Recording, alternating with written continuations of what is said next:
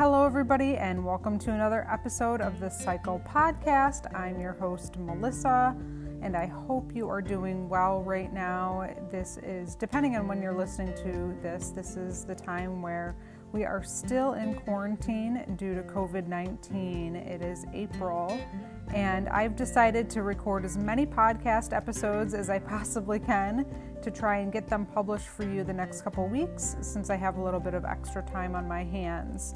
Today's episode, we are talking to Ashley, and she lives in Wisconsin in the United States. And she is going to tell us about her journey with endometriosis and a, couple other chronic, I don't know if they were chronic conditions, but some other discoveries that she had made along the way. I do want to let you know that there is a possible trigger warning in here. We do talk about pregnancy at the very end of the podcast, about 53 minutes in. So, if that is something that may be a trigger for you, I just wanted to let you know that we do discuss that. And lastly, I wanted to let you know that I have created a Facebook group for the community that listens to this podcast. My goal with that group is for us to be able to discuss the episodes, for me to tell you when new episodes are live, and then also have the people who have told their stories in the group in case you have further questions. So on Facebook, you can search for the group, and it's just the Cycle Endometriosis Podcast. I'd love to see you there, discuss the show further, and I hope you are all doing well and staying well and safe during this crazy time in our lives. Take care, stay well. Thank you for listening.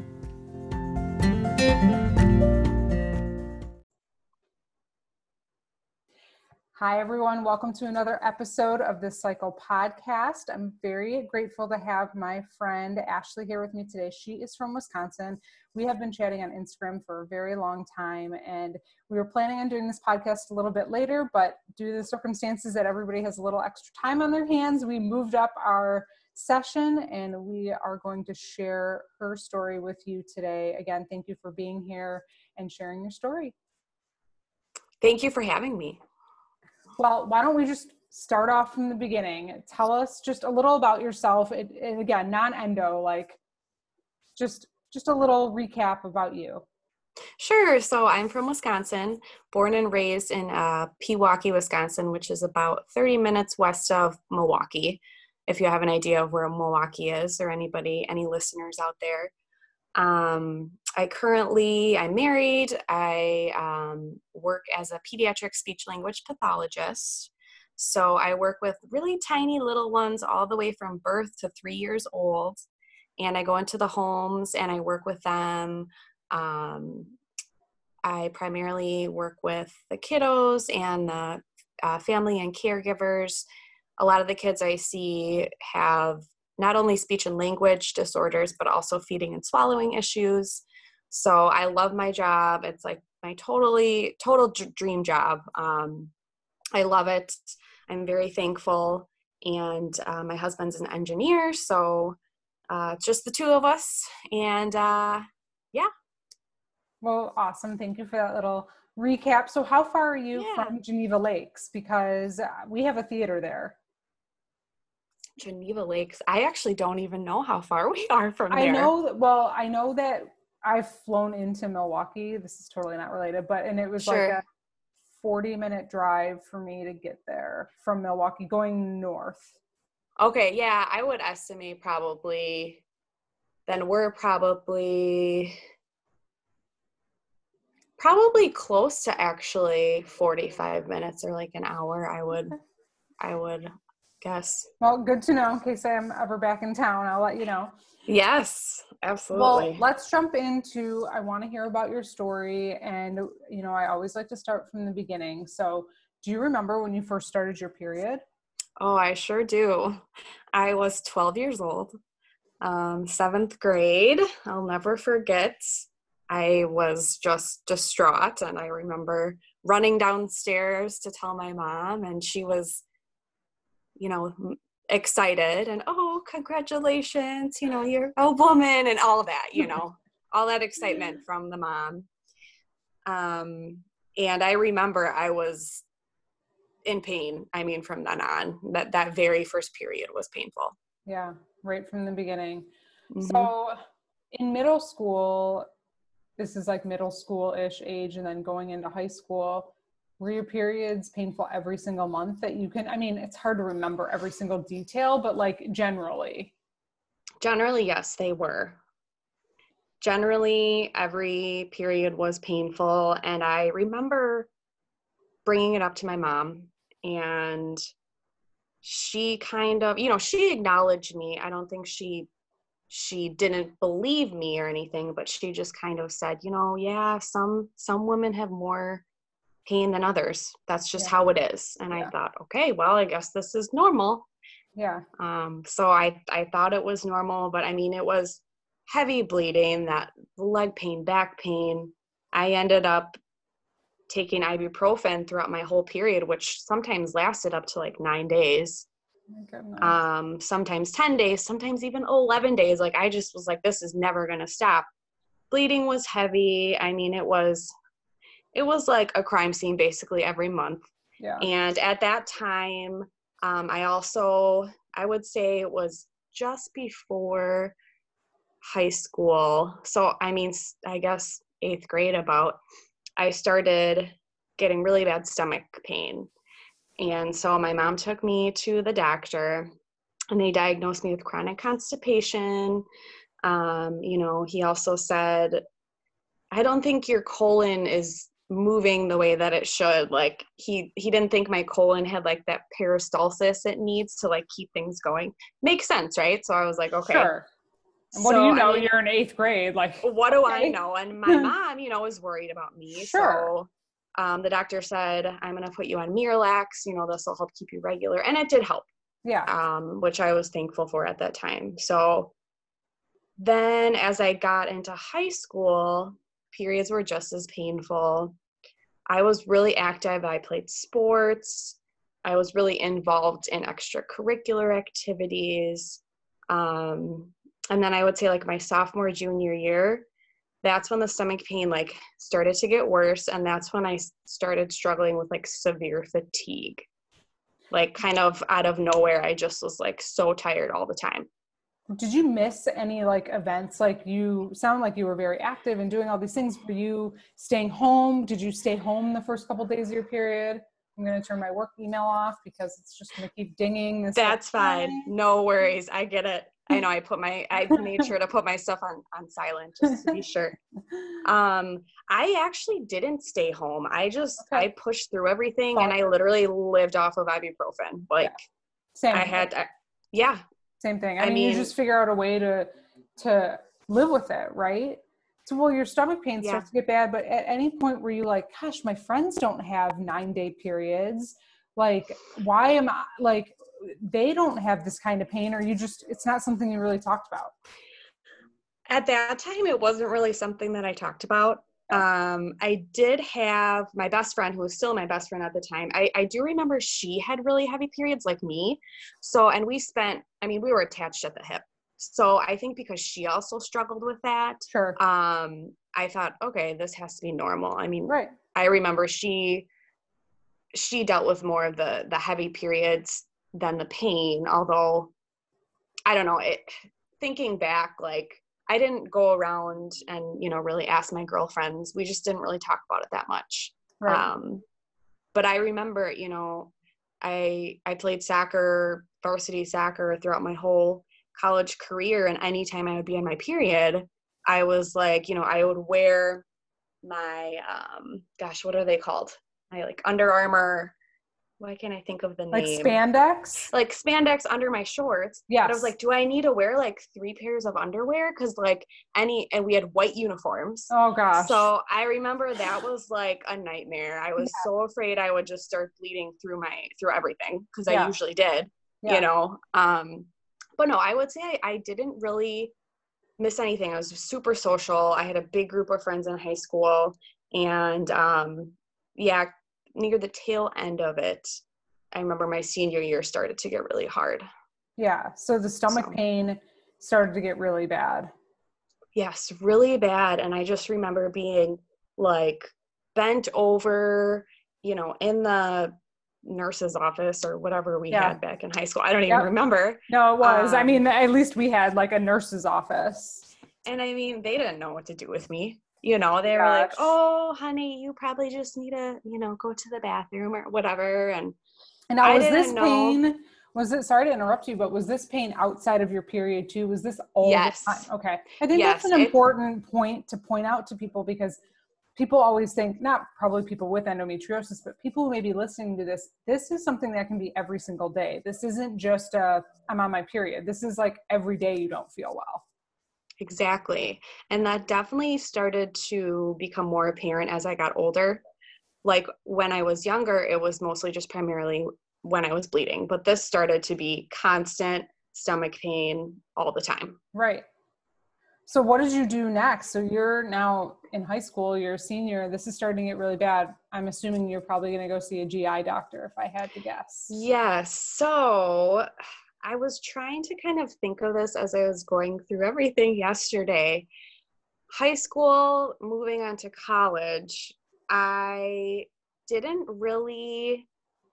The GI doctors actually came after my undergrad career, which I'll Okay. get into a little bit more. Sure. But so I graduated from high school. Um, I went to college in Eau Claire, which is like three and a half hours away from my hometown.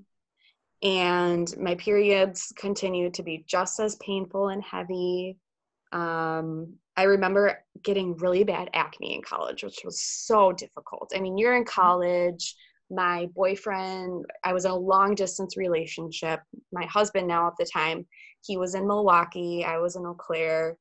I had great friends in college. Some of my friends actually um, I went to high school with, so I was Sure. thankful to have them there. But um, the acne and the stomach pain and the heavy periods just continued Yeah. throughout college. hmm And you just Um, kept pushing forward like this is normal. Don't Yes. think any, you don't think anything of it. Like this is just my life. Yes, and I just I literally thought that that was normal, and I think that is a big thing in our world that is like a wake up call when we kind of start to do our own research and learn about this disease. Like that's the big mistake is that so many young women think that this is normal Yeah. until they're told otherwise. So, um, so and then the other thing when I turned 21, obviously drinking legal drinking age, I wasn't a heavy drinker, Sure. but I just remember I would have like one or two drinks, and the next morning I was in so much pain. Not like the hangover headache, like it was all in my stomach. And I was like, I didn't drink heavily last night. Right. And, you know, you're in college, Mhm. cheap beer, you know what I mean? Oh, like yeah. house parties, things like that. And, um, and again, I thought that that was normal too. I never really like brought it up to my roommates or my friends. I just thought, huh, okay, well, I guess this is how it's going to be every time I drink. Yeah. And I, still just- drank, you know, I didn't want to. You it's just why would you think anything different like i Yes. remember always being the most hungover like i was the most like tired hungover and i'm like watching my friends who are like fine and i'm just like Yes. i'm like is there something wrong with me like I, they drank more than i did i didn't even drink that much and i would be like done for the next day Yes, Melissa, I felt the same So way. I didn't understand it. I was so confused. I was like, yeah is there something wrong with me? Yeah. And little did we know there, There there was. is, but at Yeah. the time, right. Um, so yeah, my undergrad career, you know, continued. I went home a lot on the weekends because I really didn't feel that great. yeah I missed my family. I'm a huge homebody. And, you know, you just, when you don't feel good, you just want to be home. yeah 100% Um, so as you know, that basically went on throughout entire undergrad. Um, so then I graduated from college, and at this point, I moved back home and I got my first job.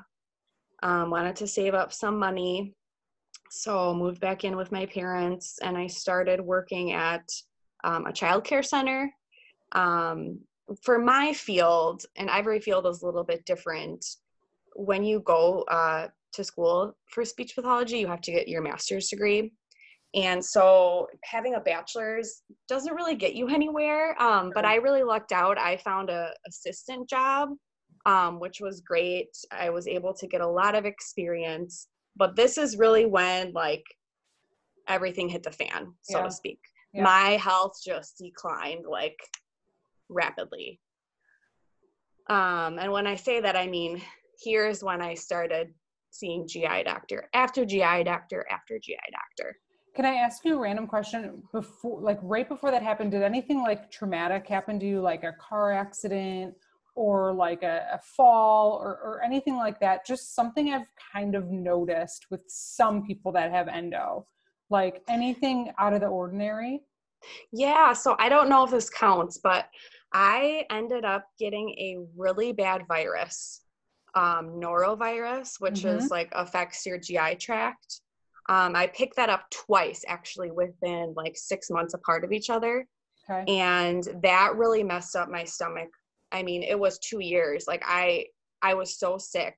And I I often wonder too if that kind of triggered everything, like you kind of said. So crazy. I mean, a couple people I talked to, someone got in a car accident and their endo got really bad. I was rock climbing and fell 20 feet and mine got really bad. Oh like I had it before that, but then it was right. like like where you said all of a sudden you started to just go downhill quickly same thing happened to me and then i talked to, to someone else who had like another i can't remember what the trauma was but it was something like physical like a broken yes. leg or something yeah mm-hmm. it's very i mean again not a doctor but i just i do think there's some sort of correlation there oh i'm sure there is there's no doubt and i also was in a really bad uh, accident in soccer I had a knee surgery. I mean, who knows? Yeah. But it, it does make you wonder. You know what I mean? I mean, our yeah. bodies kind of everything works together. So right. if you kind of one thing kind of is triggered, it's going to trigger everything else. So right. I totally agree with you on that. 100%. I think it could be potentially inflammation related. Like mm-hmm. you had this disease, but then all of a sudden you had something that made it get really angry. Yes. Oh, yes. So anyway, and continue. Yeah. So I got that norovirus, which mm. was mm. probably the worst illness I've ever had. Yeah. I probably should have been hospitalized, but I wasn't. And I, I mean, my stomach, I, I kept going back to the doctor and I was like, I couldn't eat anything. I was at this point, I was losing weight. And they said, you know, unfortunately, with a virus like this, it can take up to like a year until your stomach goes back to normal. And I had already been dealing with stomach problems, sure. right? Sure. So here I am sitting there like, okay, what am I supposed to do? So they tell me, okay, anytime you eat an apple, I want you to take the peel off. Like, don't eat as much fiber.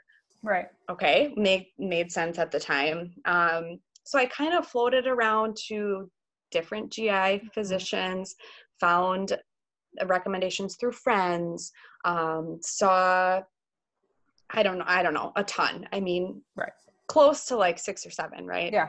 At this point. So I ended up finding a pretty good doctor who, you know, decided, okay, I want to make sure you don't have celiac. I want to make sure there's nothing going on internally. So I had the colonoscopies, the endoscopies. They tested me for parasites.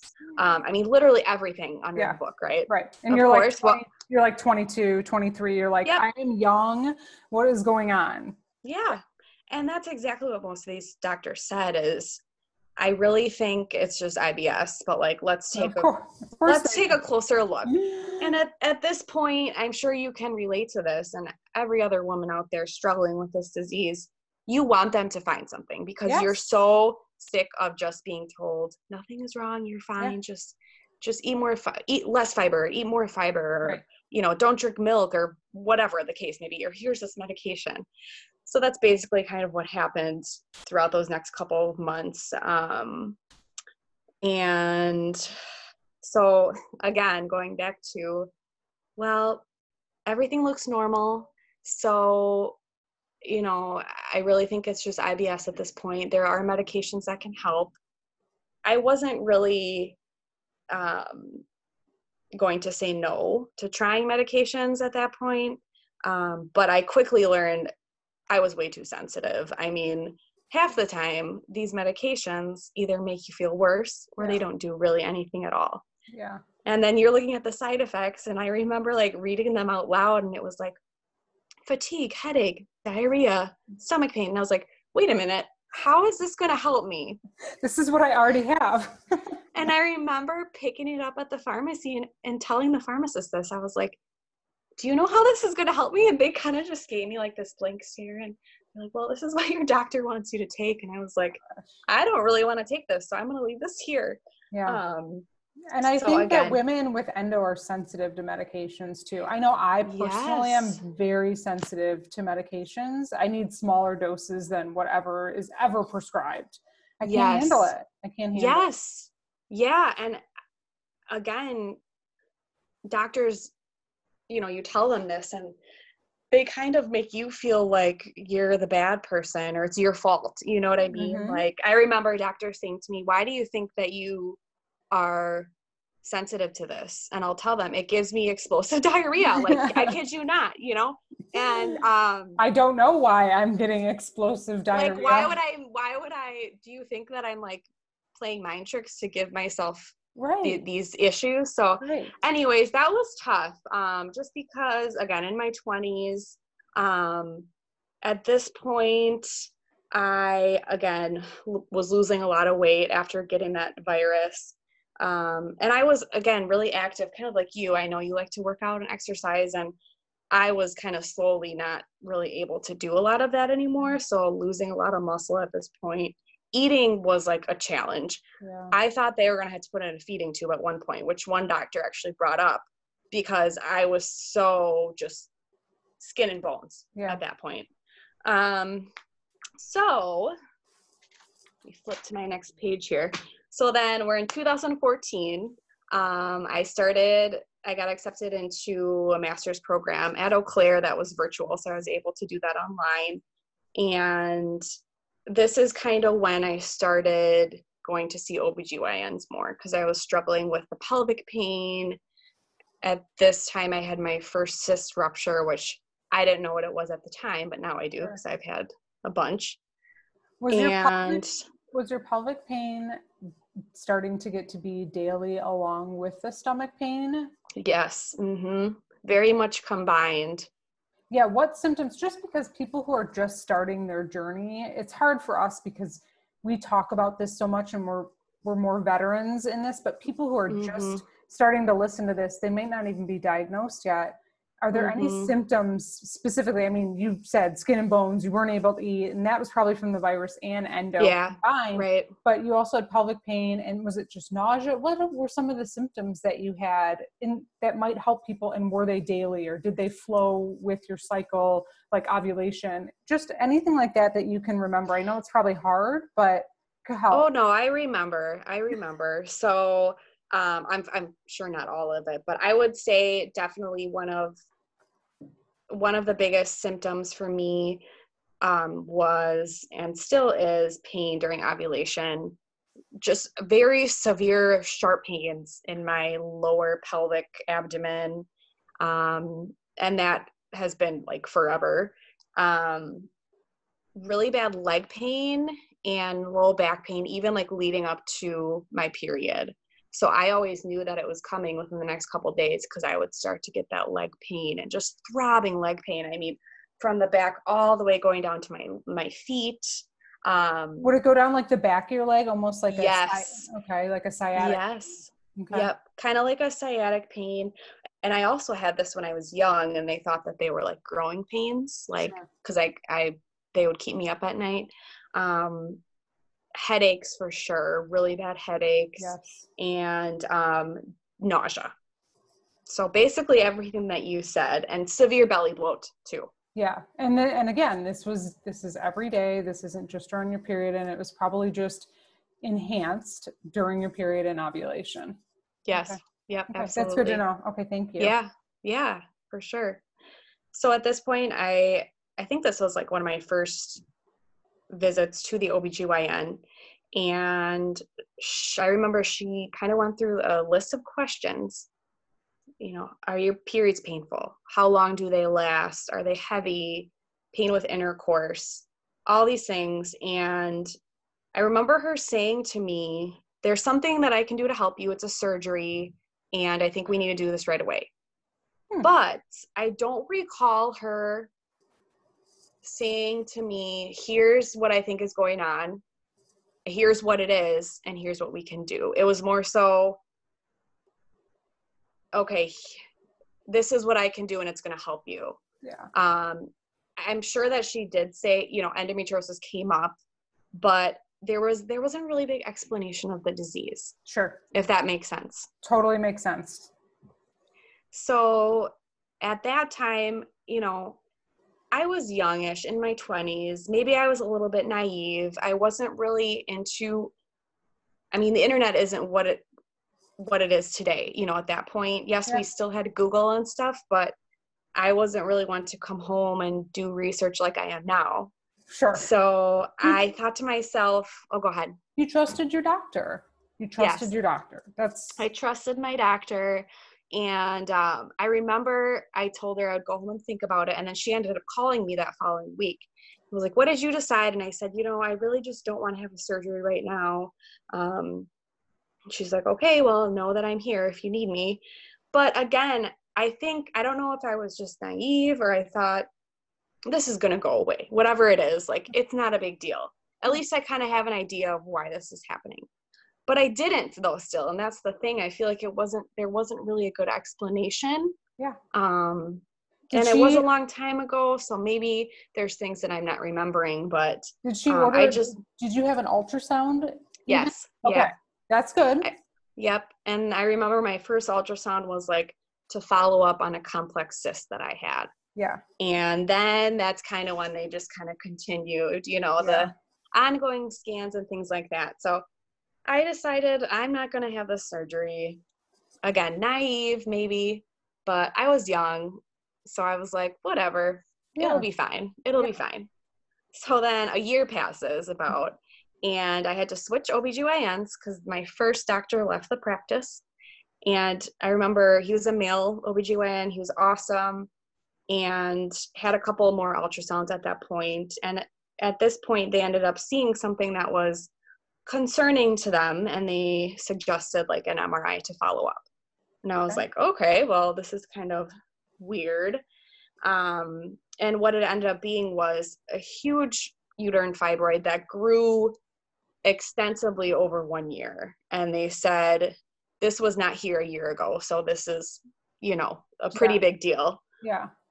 um and i was kind of you know i had my specialists i had gi i had endocrinology Yeah. i had obgyn and um i remember my gi doctor had ongoing concerns that i would end up with like a bowel obstruction at some point because you know always backed up and so i remember at this time not only was i getting ultrasounds but i was also getting abdominal x-rays to make sure I wasn't super backed up to the point where they would need to go in.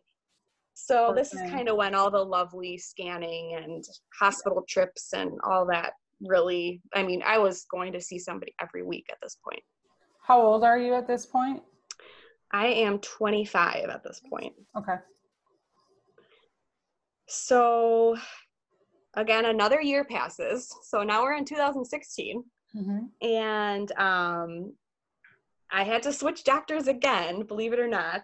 For some reason, all these doctors, um, I mean, I get it. People find different jobs and stuff. Sure. I really went through a lot of OBGYNs at this point, which was fine. So I found um, I found a different OBGYN and she seemed to know quite a bit about endometriosis um, and specialized in minimally invasive surgery. I told her all about my symptoms. She reviewed all of my scans with me.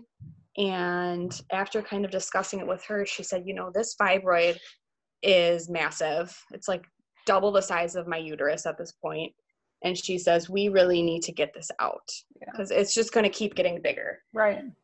And at that point, I kind of knew I was like, okay, I guess I'm going to have to have this.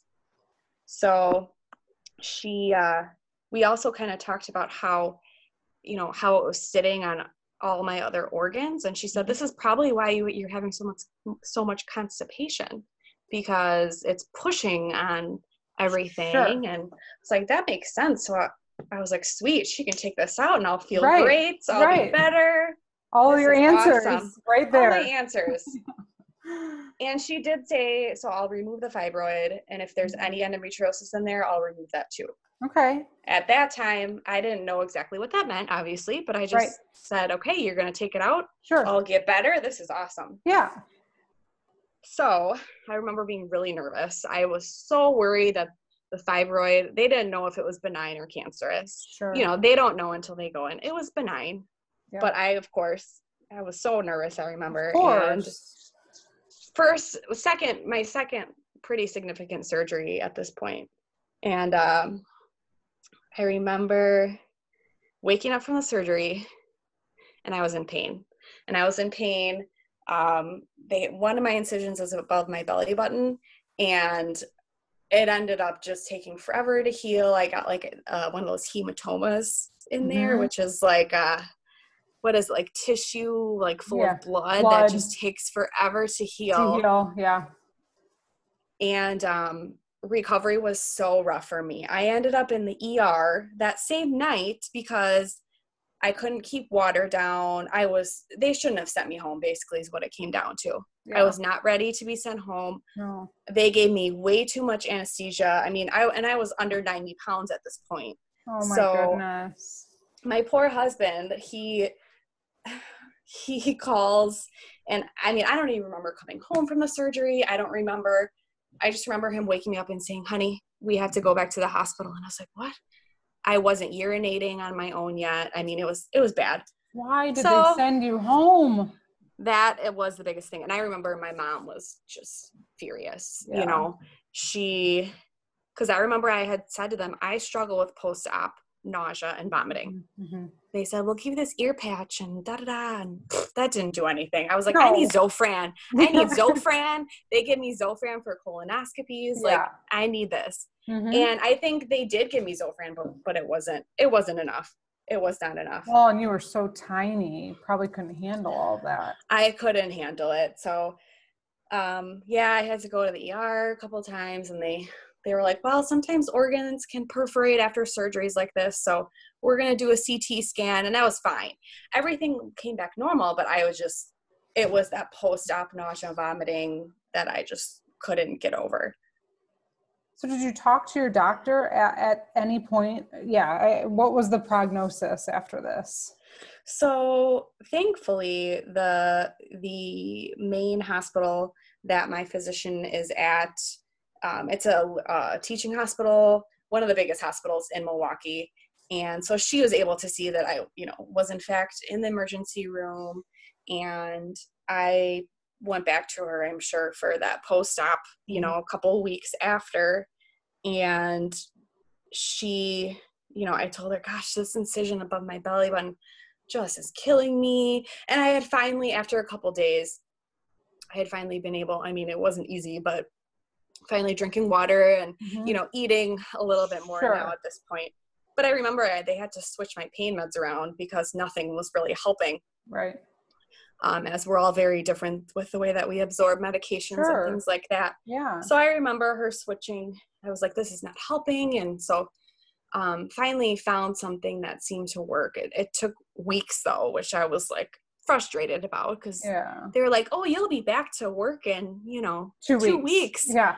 I still can't believe, by the way, that they say this because it is far from true. So far from true.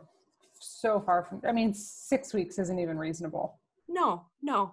I mean, I would say it took well over three months for me to like Feel get normal. back to like feel normal. Yeah. and then a couple more months to like get moving and get back into the swing of life again. So, 100%. so yeah, recovery was hard.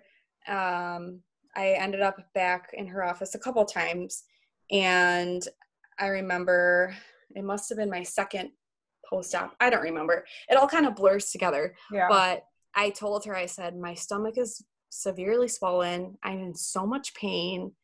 And she looks at me and she's like, You really shouldn't be in this much pain anymore. Like, it's been enough time that you shouldn't be having issues. So, but did um, they, did she diagnose you with endometriosis at that time? Did she, yes. Oh, yes. I'm sorry. That's the other thing. Yeah. Did she say. take, did she say that she successfully got the fibroid out? What was the Yes. like prognosis? Yes. Yes. So I remember she talked to my husband, obviously, right after the surgery Sure. and said, I successfully removed the fibroid.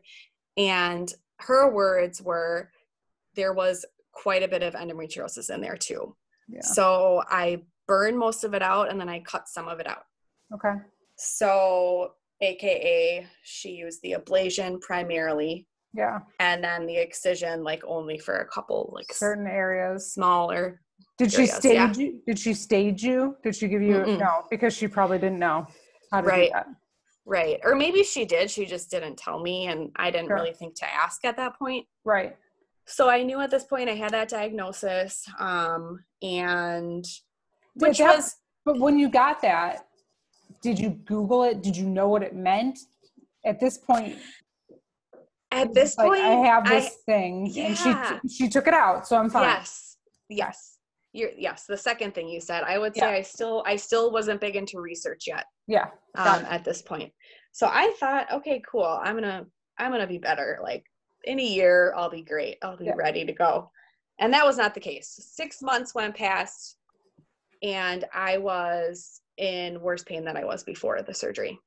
Yeah. Six months. That's all it took. Mhm. And I told my surgeon this, and she she looked at me like I was crazy. She said, "There's no way. There's no way. It's it's been six months this sounds like more of a GI issue, and I think you need to go back to your GI doctor. Oh no. And that was like my breaking point at this point because I I I put so much hope into this procedure and I put my trust into her. She did an excellent job with the surgery, but I just was like, okay, you're basically gaslighting me and sending me off because you don't know what to do with me. Yeah. Now was this 2017 at this point? This is 2016. Okay, still 2016. Okay. Mm-hmm. Yeah. Uh, but typical as to what you say, and for people who are listening, after my first ablation, six months later, I was in the worst pain of my life and almost unable to function. Mm-hmm. Yeah. So, it it was horrible. It was horrible, and I didn't I didn't understand it. There was no clear cut answer. There was no explanation. I think the biggest thing that I misunderstood is I didn't know that it could come back. Nobody ever said that. right. Or if they I didn't- Mm-hmm. leave it behind, it's still there and growing. And yeah. Yep. Yeah. I just didn't have that knowledge. So, um, to Some doctors up, some doctors still argue that it doesn't come back. I don't. I think the jury's the jury's out, but I think based Mhm. on mo- multiple people I've talked to, again, not a doctor for anyone who's listening, it must. I've had so many surgeries, and it's yeah, you've had how many now? Eight, six, six. six. That's just still a lot. I can't see. I can't imagine having two.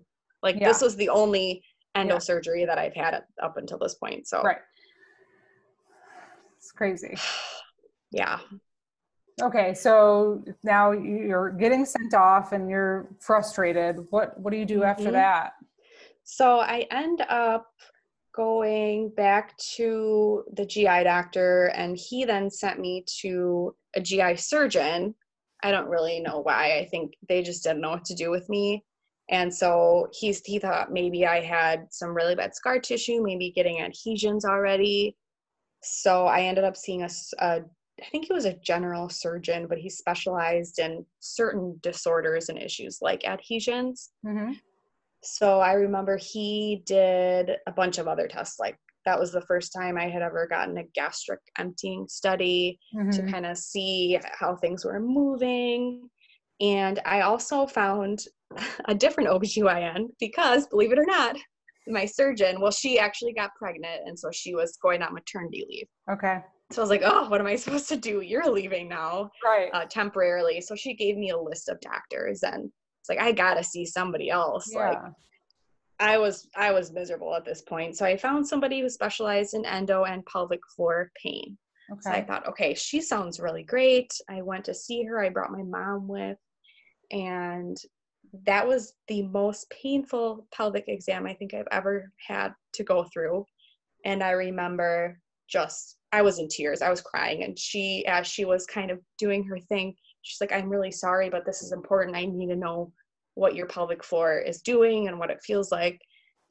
And to sum things up, she diagnosed me with severe pelvic floor dysfunction, hypertonic pelvic floor. Sure. Um, and I said, How did I get this? Like, where did this come from? She said, You probably always have had it, but unfortunately, surgery can make it a lot worse. Worse. So her recommendation was to start pelvic floor therapy. And that's exactly what I did. Um, I started that, and it wasn't really super intense in the beginning. The therapist that I had started seeing mostly just worked on my tummy, and because I, had so much scar tissue, Yeah. it was just, it was insane. She taught me how to massage my scars and you know, we talked about bladder stuff because at this point my bladder was also going crazy too, and I didn't really know why. Sure. Sure. So, um, so then 2017, this is a whole kind of a whole another story. I don't know if we if we have enough time. Um, I my health basically I'll try and I'll try and sum this up the best I can. Um, my health continued to to decline in other ways. Um, I was graduating from grad school. I was just about to get married that next summer, and um, I started getting neurological symptoms vision issues, headaches, um, a foot drop, really scary stuff that I didn't know what it was. And um, I I ended up um, seeing a bazillion doctors at this point. They thought that I maybe had MS. So that was like my very first brain scan, my first spine scan, all that. And I went all over the place. People were telling me I had conversion disorder. I was, you know, severely depressed. I had anxiety, basically saying that I, you know, they didn't believe me. Lo and behold, another year passes, and at this point, my health was so poor that I, I couldn't get out of bed. I was bedbound. So Um. So, January of 2018, I was diagnosed with tethered cord syndrome and Chiari malformation. Um, I don't know if you've heard of those. Nothing to do with endo, right. but for me personally, that was a big, um, a big deal, kind of in my health timeline. Sure. Um, I had to have really um, invasive neurosurgery because my my spinal cord was basically being pulled down all the way um our spinal cords are supposed to like move freely obviously sure. and mine was tethered so it was connected by excess tissue at the bottom so if you can imagine any type of disruption to your spinal cord sure. you're going to get those neurological right. symptoms and this is a really rare rare disease so i that was like the hardest time in my life Oh my um, gosh. and my periods also like stopped for like four or five months during this time and nobody knew why nobody knew why um, they had to like basically force me to get a period you know give me hormones and stuff still never knew why it stopped i don't know if it was just because my body kind of was going haywire yeah. um, at this point. So, um, yeah, 2000, 2018, I had neurosurgery. Um, that was a whole nother surgery and intense recovery. And I was also diagnosed with a connective tissue disorder. Um, I don't know if you've ever heard of Ehlers-Danlos syndrome. Mm-mm.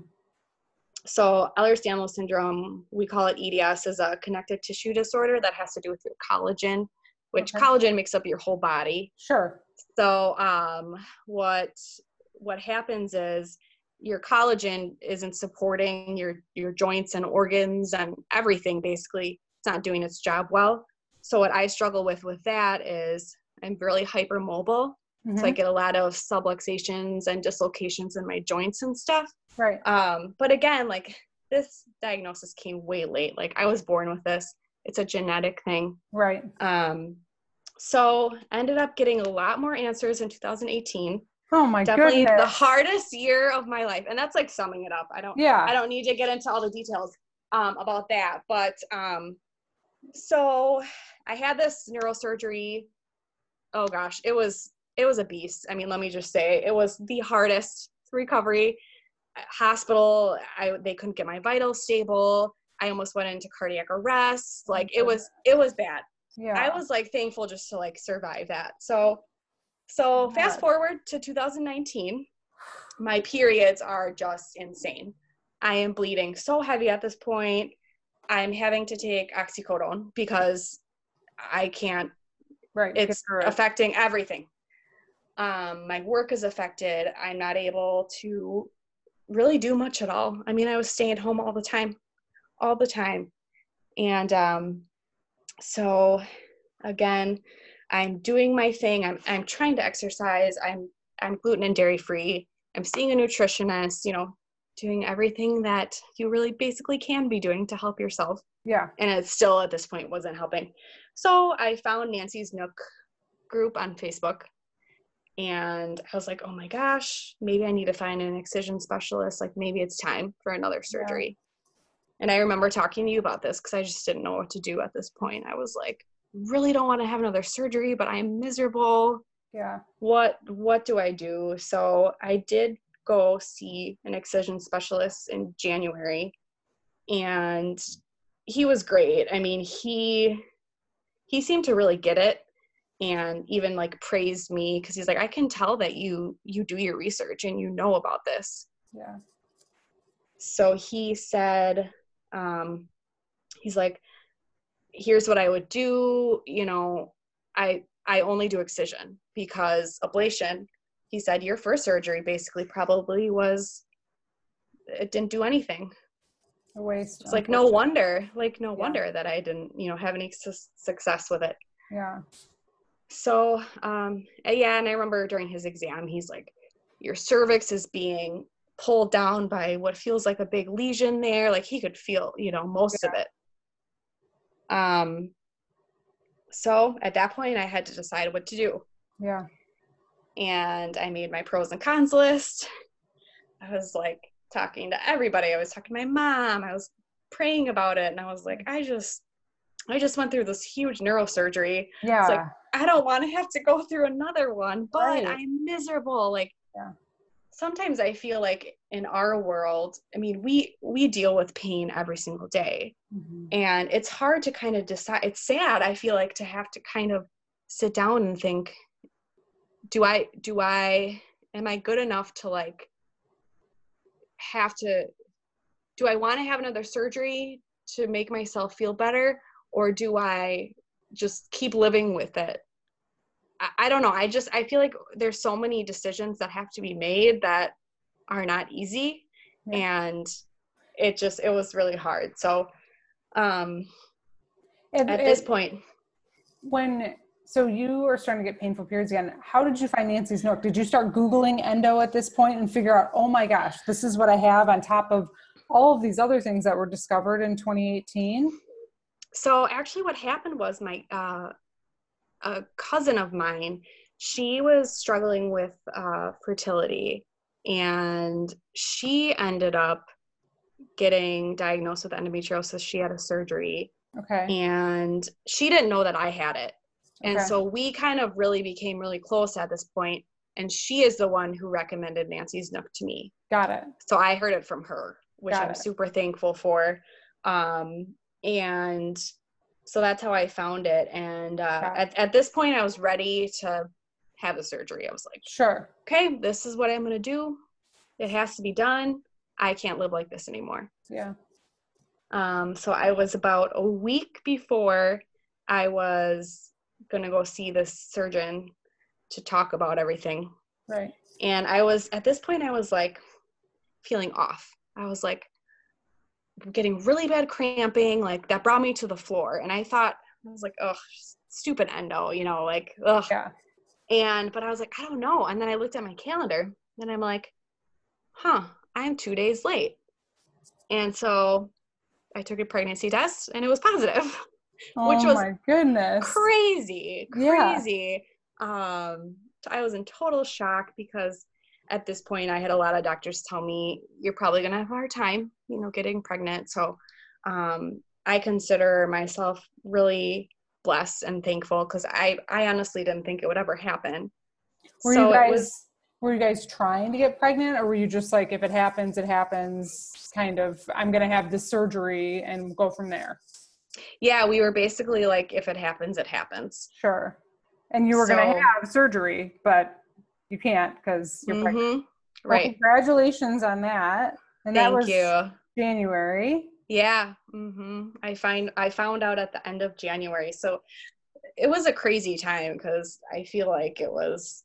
I'm a strong, you know, I have a strong faith and I was just praying. I didn't know what to do. I was asking God for a sign. I was like, what do I do? And right.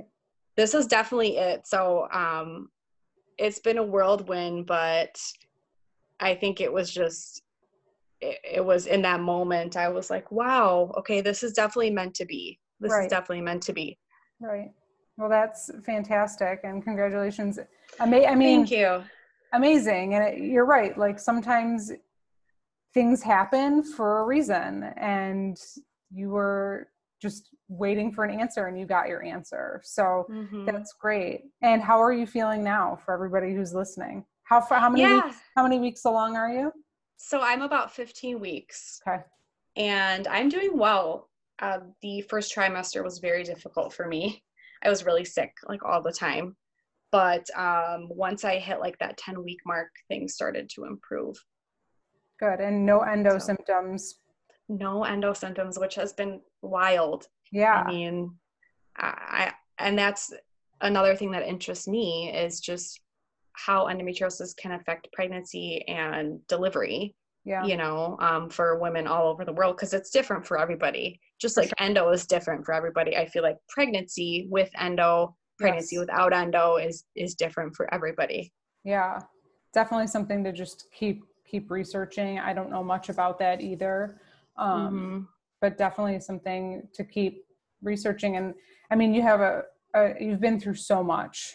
You've been through so much what are some of the i mean all of those surgeries and everything that you got diagnosed with is very relatable to people with endo you know? Mm-hmm. so a you should just be like i am a superhuman. I'm amazing. You should feel like that every day. But are there any tips or, or tricks? I mean you had a lot of tough recoveries that helped you get through that you can share with everyone who's listening to us? Yeah so i guess the first my first um, advice would be never stop fighting for yourself. Um, you're your best advocate, and sometimes you're your only advocate. And I learned that the hard way yeah. when I was struggling with, before I found out that I had tethered cord, nobody really, people stopped believing me. And yeah. that's kind of a whole nother story, but you really need to stand your ground because we know our bodies best. And you have to just keep fighting because you're not going to get anywhere. If you give up, it's not going to do anything.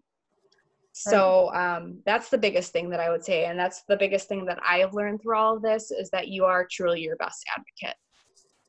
Um, I would also say don't settle. Um, like for me, for these last couple months before I got pregnant, I was just miserable.